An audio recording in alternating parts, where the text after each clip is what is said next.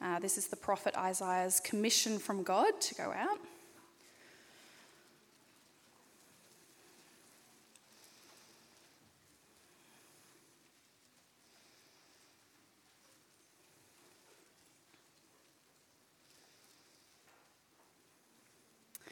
Starting at verse 1. In the year that King Uzziah died, I saw the Lord, high and exalted, seated on a throne and the train of his robe filled the temple. Above him were seraphim, each with six wings. With two wings they covered their faces, with two they covered their feet, and with two they were flying. And they were calling to one another Holy, holy, holy is the Lord Almighty. The whole earth is full of his glory. At the sound of their voices, the doorposts and thresholds shook, and the temple was filled with smoke. Woe to me, I cried. I am ruined, for I am a man of unclean lips, and I live among a people of unclean lips, and my eyes have seen the King, the Lord Almighty.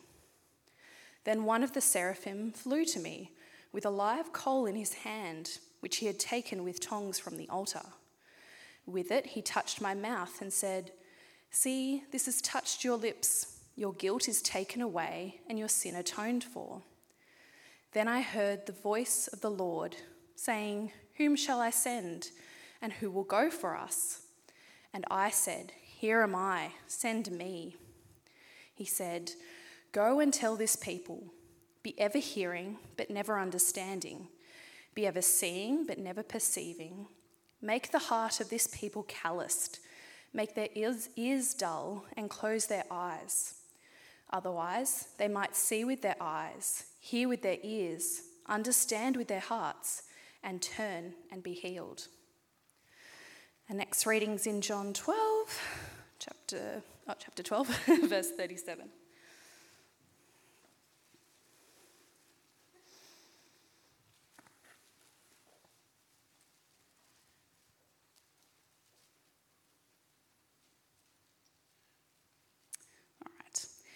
Even after Jesus had performed so many signs in their presence, they still would not believe in him. This was to fulfill the word of Isaiah the prophet Lord, who has believed our message, and to whom has the arm of the Lord been revealed? For this reason, they could not believe, because, as Isaiah says elsewhere, he has blinded their eyes and hardened their hearts so they can neither see with their eyes, nor understand with their hearts, nor turn, and I would heal them. Isaiah said this because he saw Jesus' glory and spoke about him. Yet at the same time, many, even among the leaders, believed in him. But because of the Pharisees, they would not openly acknowledge their faith for fear that they would be put out of the synagogue. For they loved human praise more than praise from God. Then Jesus cried out, Whoever believes in me does not believe in me only, but in the one who sent me. The one who looks at me is seeing the one who sent me. I have come into the world as a light, so that no one who believes in me should stay in darkness. If anyone hears my words but does not keep them, I do not judge that person. For I did not come to judge the world, but to save the world. There is a judge for the one who rejects me and does not accept my words. The very words I have spoken will condemn them at the last day. For I did not speak on my own, but the Father who commanded me to say all that I have spoken. I know that his command leads to eternal life. So, whatever I say is just what the Father has told me to say.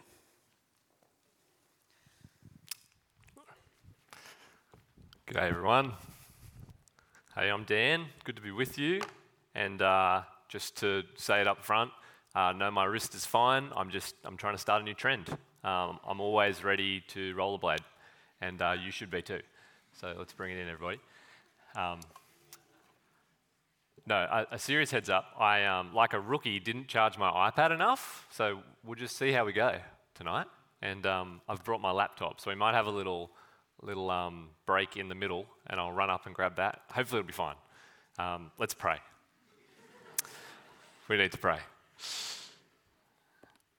Oh, Father God, uh, we thank you that we've just heard you speak to us, and we thank you that as we've heard tonight, you are a God who saves.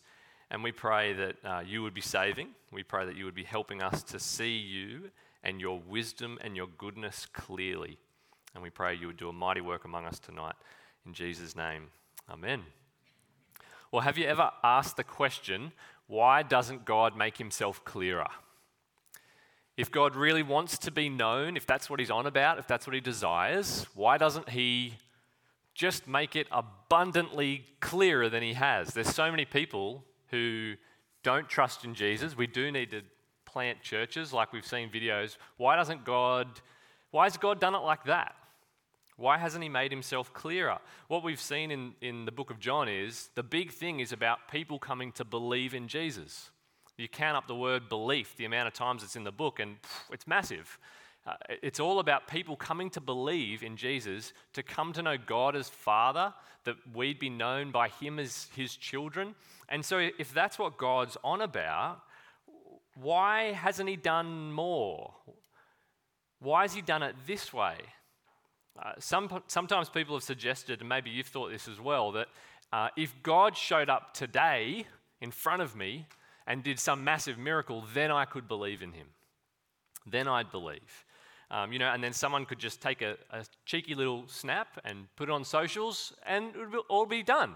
Case closed. We know that God's there. We'd all believe, and it would be simple. That's a, a simple way to do it. Um, you know, why doesn't He pierce the sky and in a big, loud, booming voice speak to all the world and say, "Guys, I'm here. Believe in me. Surely that would convince more people. So, why has God done things the way He has? The way, and if we're honest, sometimes when we think of the way God has done things, His ways seem strange to us. Have a think about this with me. Why have Jesus come so long ago at a time when none of us were there? So, if we want to believe in Jesus, we've got to, well, we don't, we don't get to see Jesus. We've got to look here and why have the crucifixion, this brutal, horrendous act, why have that be so central to Christianity? Why have it so central to coming to understand God? The miracles of Jesus, these can go either way, I reckon. Some people, they think, yeah, if, if the miracles just happened in front of me today, then I could believe and it'd be sweet.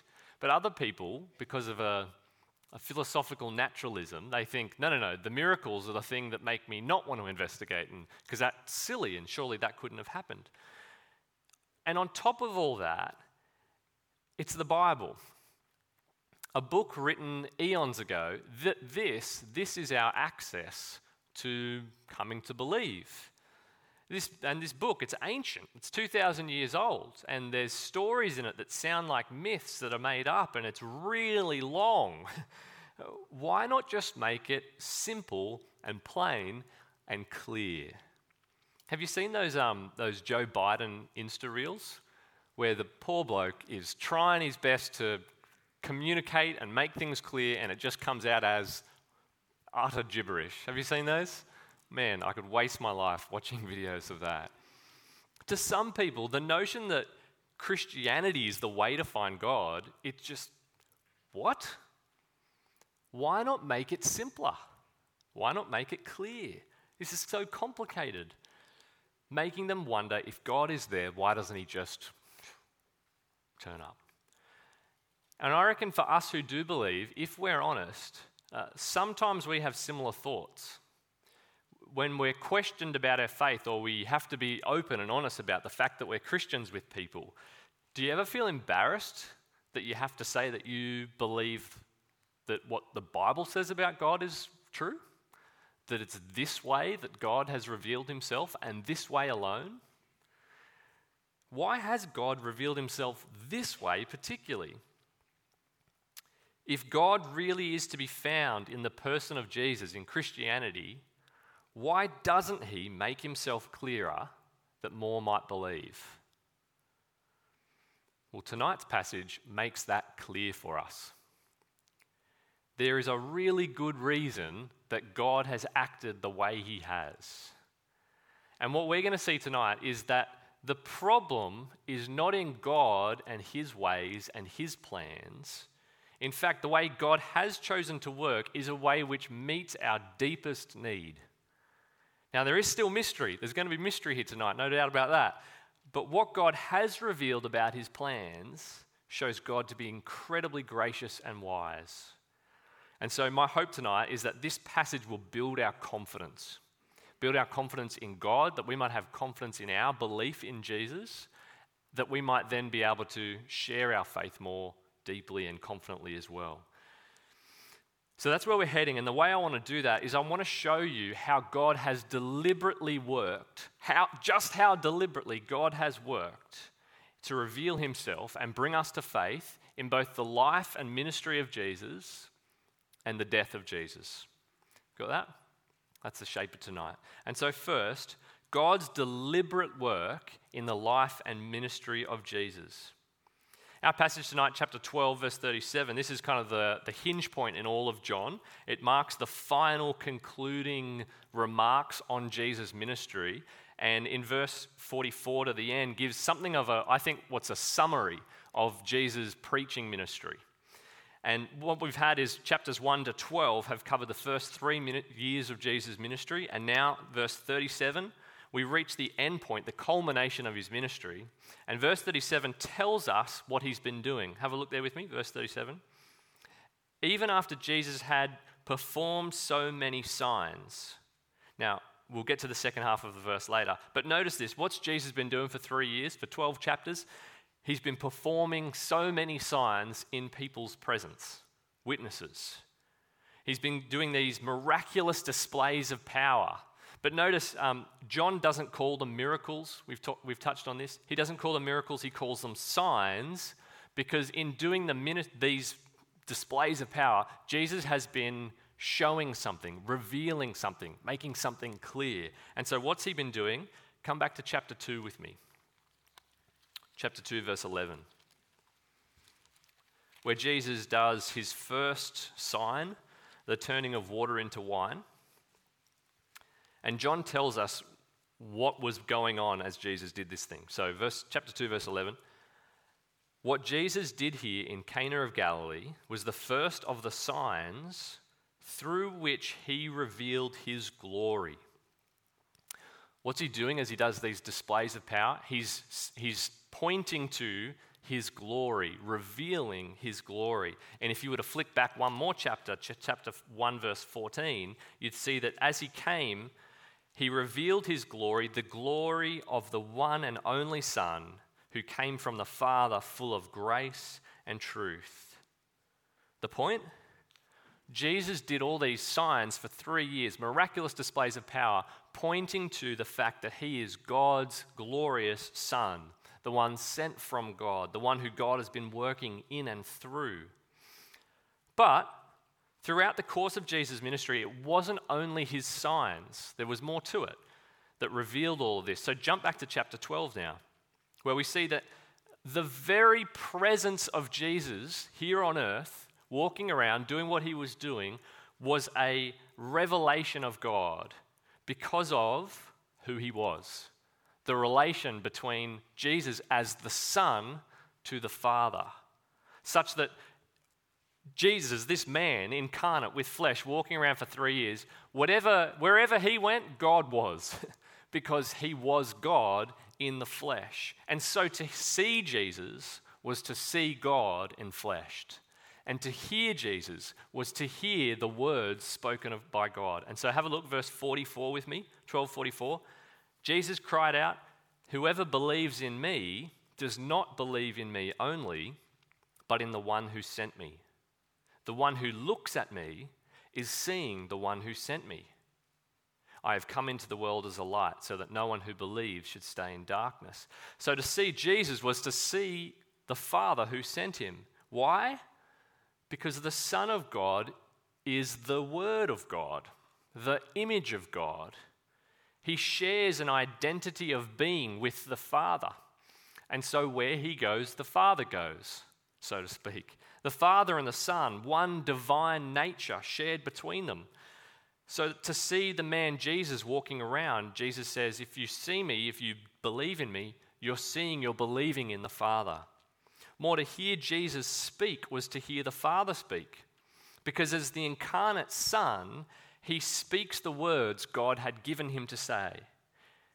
Now, I'm going to read a bunch of verses, verse 47 to 50, and I want you to notice this connection between the words of Jesus and the words of God. Listen to this. If anyone hears my words but does not keep them, I do not judge that person. For I did not come to judge the world, but to save the world. Note that for later. There is a judge for the one who rejects me and does not accept my words. The very words I've spoken will condemn them at the last day.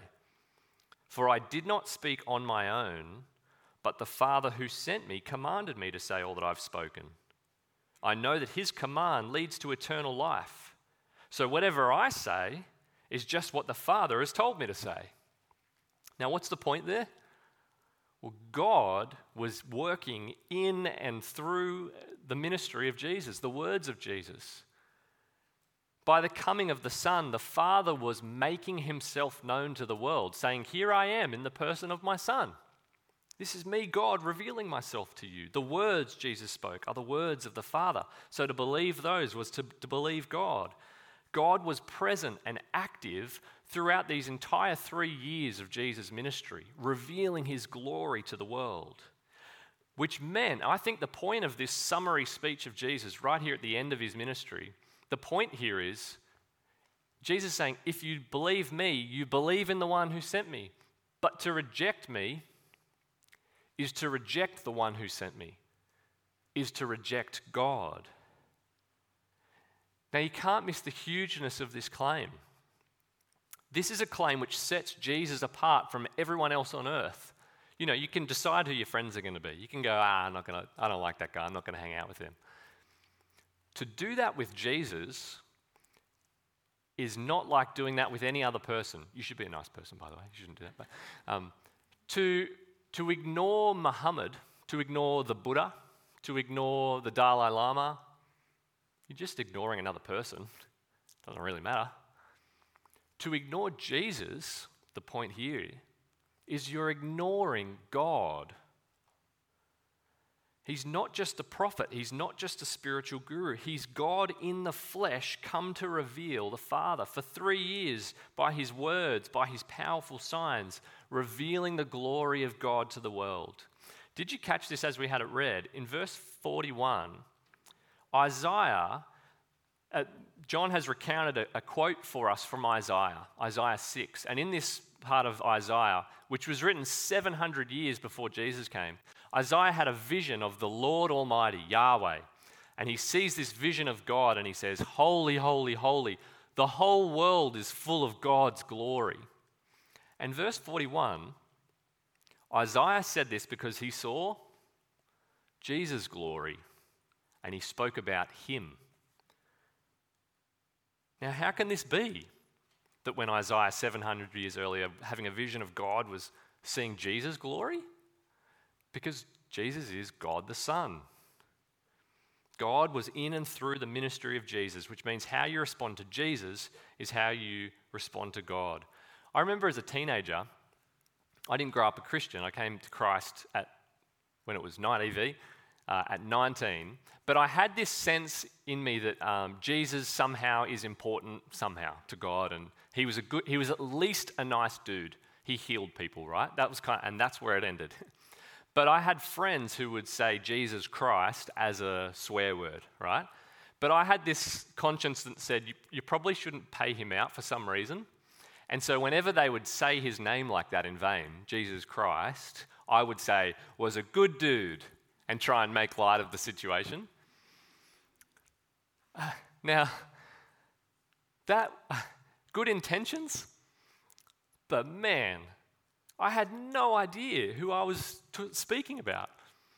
I was just treating him like he was a, a good dude who you should respect. But I had no idea that I was dealing there with my God the God who made me and the world and everything in it. I had no idea. How could I have thought so little of God? So Jesus does this for three years. He's revealing God, he's revealing his glory, he's doing signs, he's speaking. To see him was to see God. And so, how did it go? How was his ministry? If this was a, a job um, review, how did, how did Jesus do as a, as a revealer of God? Well, how did the crowds respond after three years of doing this? Verse 37. Even after Jesus had performed so many signs in their presence, they still would not believe in him. Now, how could that possibly be? How could it possibly be that Jesus came doing this for three years, really doing these things, and no one believed in him? Well, this is where the answer, this is where this passage kind of gets spicy. Spicy? That's the wrong word.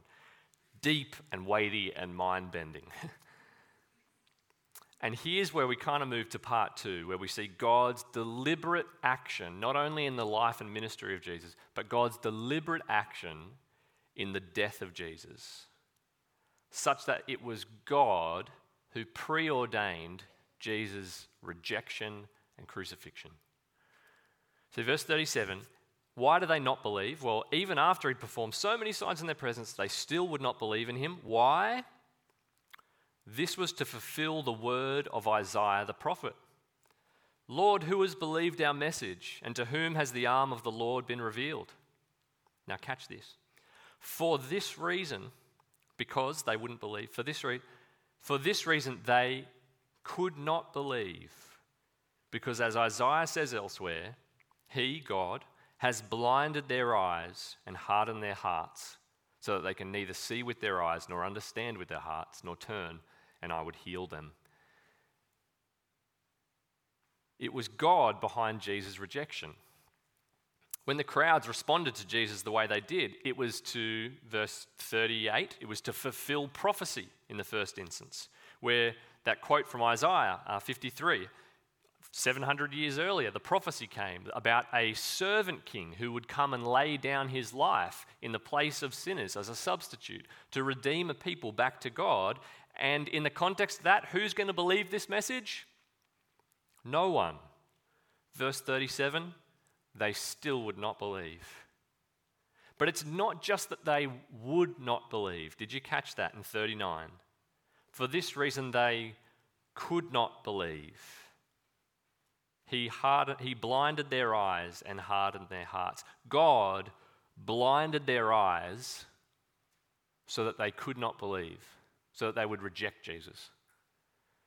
God hardened their hearts so that they would reject Jesus. It was God behind Jesus' rejection.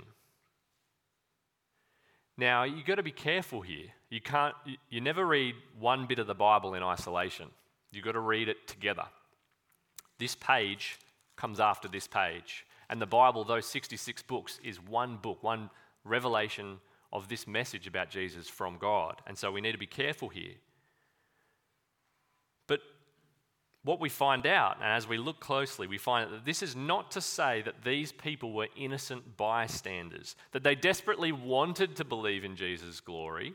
And as they encountered the signs, they wanted to. And and God was, was coercing them against their will to reject him.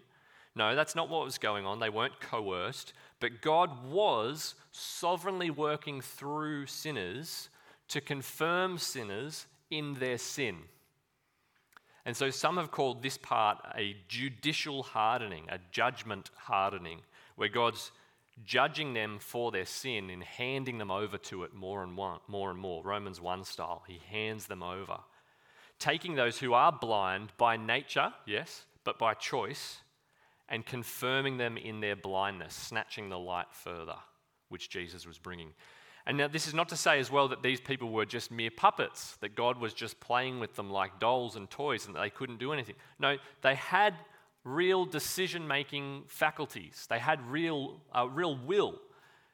They, they were still responsible. But such is God's divine power and sovereignty that He can predetermine events, He can work in and through His creatures in such a way that upholds their genuine nature and their genuine decision making faculty and yet be sovereign over all of it. And so, verse, we've got to read it in, in context. Verse 36, the verse just before it. Jesus implores them to believe in him.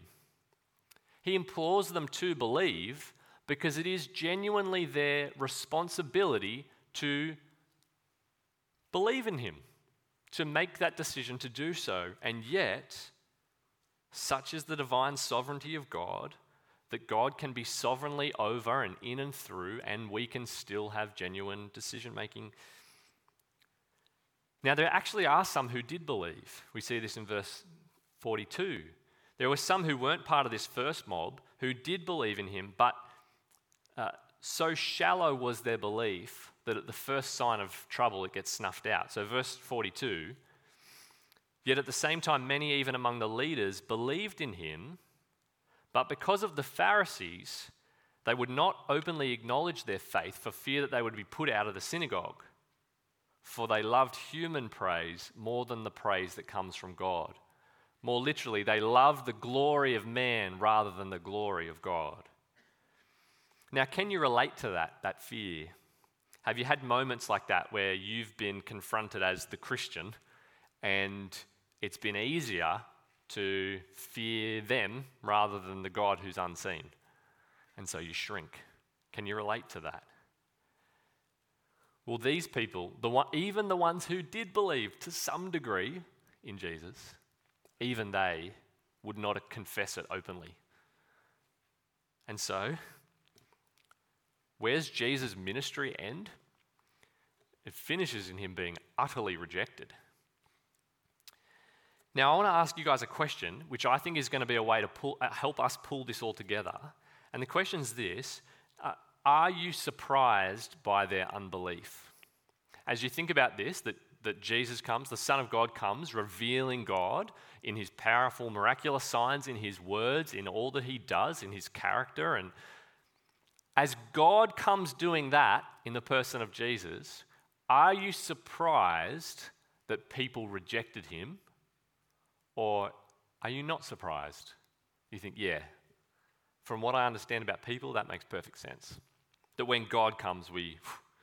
Now, the, the, the thing is, the Bible won't let you go, it's not surprising because God was just sovereignly over in control of it. And so he just did what he wanted to do so they're not responsible. The Bible won't let you do that. Verse 36 believe in the light, Jesus says. You have responsibility, make decisions. So the Bible won't let you do that. And so, knowing that, does it surprise you that when God comes to earth as a man, we reject him? Or does it not surprise you? Now, I think this is a bit of a litmus test about what you think about humanity.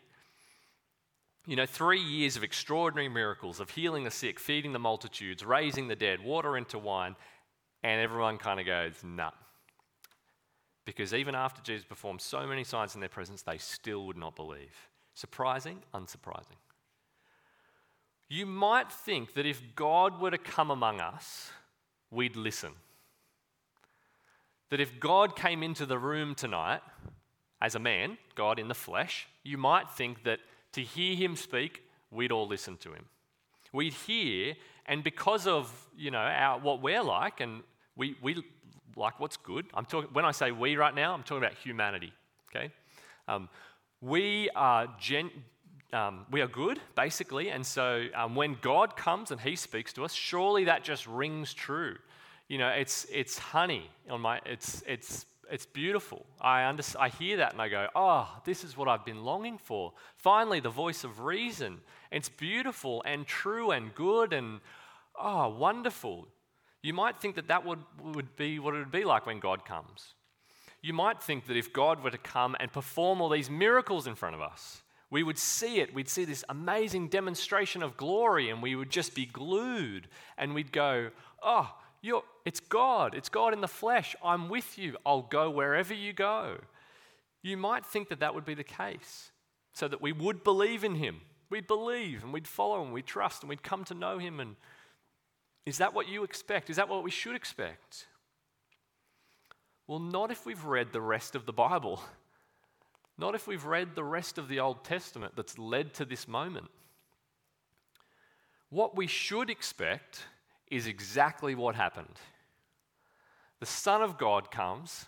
I mean, it's helpful that we had Isaiah 53. It told us it was going to happen 700 years earlier. But the Son of God comes. He speaks the very words of God. To see him was to see God. He performs signs to reveal his goodness and glory to us, and he's met with unbelief and rejection, and they're going to nail him to a cross to get rid of him. That's what's to be expected. Because we are by nature out of sync with God, and by our choices, out of sync with God. Our eyes, humanity, our eyes are blind. They are blind. Our hearts, they are hard. We do love the glory of man. We fear man who we see before us rather than the God of all things of life. We fear the praise of man. We want the praise of man rather than the praise that comes from God. And yes, God was sovereignly over the Jews' rejection and unbelief. He's sovereign, but sovereign over genuine, willing agents who chose darkness over light. Now, friends, there is a great lesson for us here and a great warning to us. Have you seen those? The, the warning is beware your own heart. Beware your own spiritual wisdom and insight. Have you seen those billboards on the freeway that say, Don't trust your tired self? Don't trust your spiritual self. Don't trust your own heart. Now, the work in, uh, of God in a Christian's heart is different. The Spirit has come to give us new spiritual instincts. He, he works to renew us, to train us to look to Jesus, to believe, to love, to walk by faith. But man, do we need renewing? That's a work that we desperately need. Because as we are, when the Son of God comes among us, his miracles are not enough.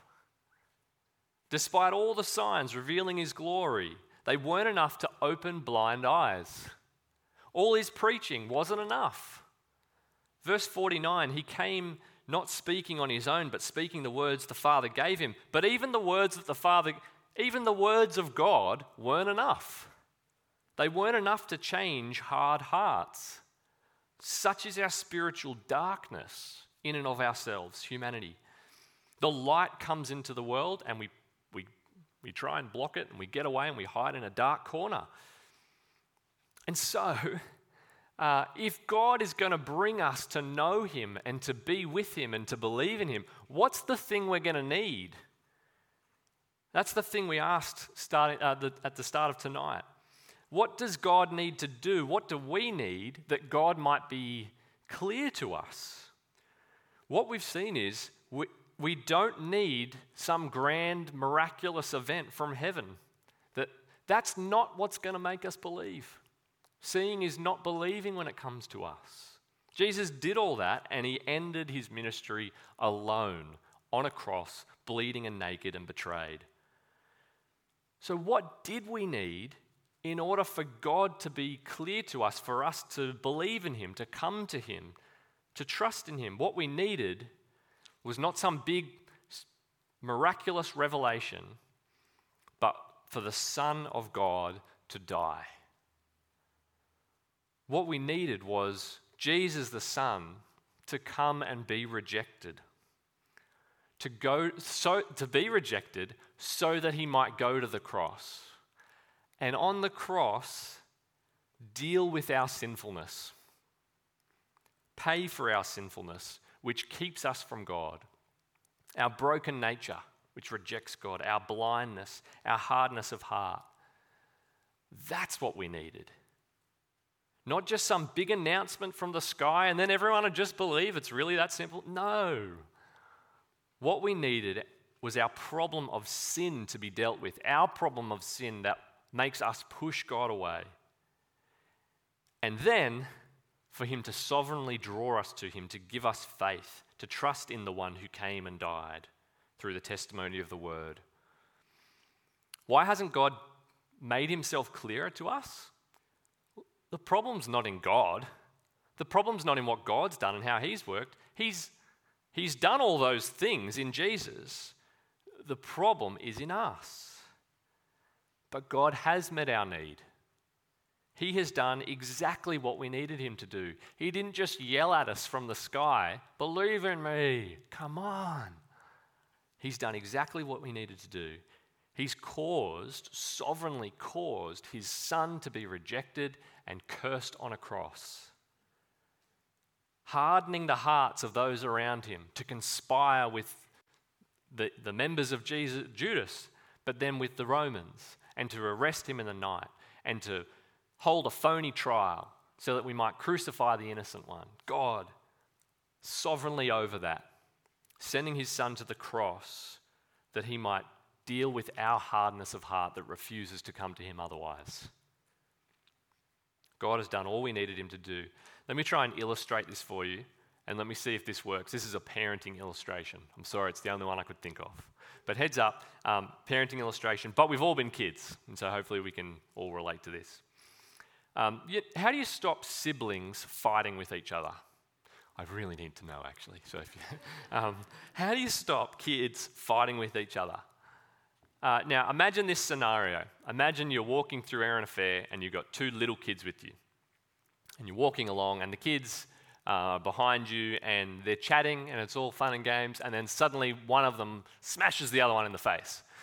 Um, and you turn around, and one of them's crying, and it's awful, and the other one's standing like this, and, um, and then you see another person coming, walking toward you, and uh, they look at you, and they look at you with this look that says, Do you know what just happened? Why didn't you do something to stop your kid from whacking the other one in your face? Don't you know that it's not good for a kid to hit another kid in the face? Haven't you made that clear to your four year old? What's wrong with you? You must be a terrible parent. Now, imagine that they don't only give you that look, but they say all that to you what would you be thinking? How would you respond to that? You'd say, Of course, I've told them not to smash each other in the face. I've told them not to hit each other a thousand times. It's not like I've been unclear. I'm very clear every day don't whack your brother in the face or sister. Um, keep kids out of it. Uh, what, what's the problem? It's not that the parent's been unclear. It's that the kids have a heart problem. The kids are immature and need to grow up. At the moment, they're driven by impulse and want, and that had my thing and I wanted it, and so I just, and that's just who they are by nature. That's what they're like. They need a heart change. They need to grow up. They need softening. They need to um, be softened themselves so that they learn to be soft to others. And they need a heart of patience and kindness I've told them not to do it a thousand times, but I can't change their hearts. God wants us to know Him. He wants us to know Him and to enjoy Him as our Father and to live with his, for His glory and enjoy Him forever. But a booming voice from heaven or a miracle on the dusty street is not what's going to bring that about. What we need is a heart change. What we needed was the Son of God to die, to deal with our sin, to nail our sin to the cross, to pay for the penalty so that we could come to God and to deal with its power that has a hold on us, that keeps us loving the darkness rather than the light. That's what we needed. And so God has done exactly what we needed for us, sending his son to the cross that our all of that would be dealt with in Jesus so that in Jesus, now having all that sin dealt with, we might be drawn to God by His Spirit, that we might respond rightly to the Word, that we might, as we read the words of the book, the, this, this beautiful book, as we read these words and hear God speak to us of His Son, He might move in us and change our hearts because Jesus has done everything that needs to be done so that that could happen. Our God has done everything that we needed He's done everything needed to rescue needy sinners like you and me. Is this how you think about God? I'm almost done. Is this how you think about God's plan for salvation? That it's this way that's the right way. that what we needed was this way to happen, that God's work to bring, him, to bring us to Him this way through the death of Jesus, that that's the wisdom and the grace of God on display? Or have you been thinking too highly of humans? Maybe quietly, maybe um, you haven't realized that as you've thought maybe God should just do something, you know, from the sky, or why doesn't He make it easier, or have you been underestimating our own brokenness and underestimating God's almighty, incredible wisdom and goodness and grace? If God would just show himself, then I'd believe. No, he wouldn't. No, he wouldn't. Jesus did reveal God. The one who looks at me is looking at the Father. What the Bible's saying is the problem's not in God, the problem's in us. And God is so gracious and kind, He's done everything that we needed to bring us back into relationship with Him. God is wise and gracious and good. And in His sovereign power and wisdom, He devises the perfect solution to our problem and is sovereignly powerful enough to pull it off, such that we can. Look at all you crew. You can come and sit here as believers in Jesus because your sin's been dealt with. The penalty paid, the power broken, and by the Spirit's work drawing you to believe, you have had hearts that have been changed. Such is the goodness and power and wisdom and grace of our God. Rejoice in, our, in the goodness and grace and wisdom of our God. He is kind and good, and just want to keep saying it. The sovereignty of God. Let the sovereignty of God in salvation give you confidence. Because uh, that God is sovereign means he could bring about our salvation. That God is sovereign means he can bring your friend, your family members, your neighbor to know Jesus. He's done what was necessary because he was sovereignly powerful. He's the one who's powerful enough to give us faith. If you're still distant from God, thinking God should have done more, uh, do you want to see God at work? Do you want to have God revealed to you? Do you want to hear his voice? Well, keep reading the scriptures. Keep looking to Jesus that you might believe in him, God's one and only Son, who came and lived and demonstrated that he is the Messiah, he is the Son of God, but he's the God of the cross. That's where his glory is to be seen in its most true. And so I'd just encourage you to keep coming along, keep reading the Bible, come to the Life series, keep thinking about the Bible, keep investigating. Our God is kind and gracious and has done everything we need that we might know Him and trust Him and enjoy Him forever. Let's pray.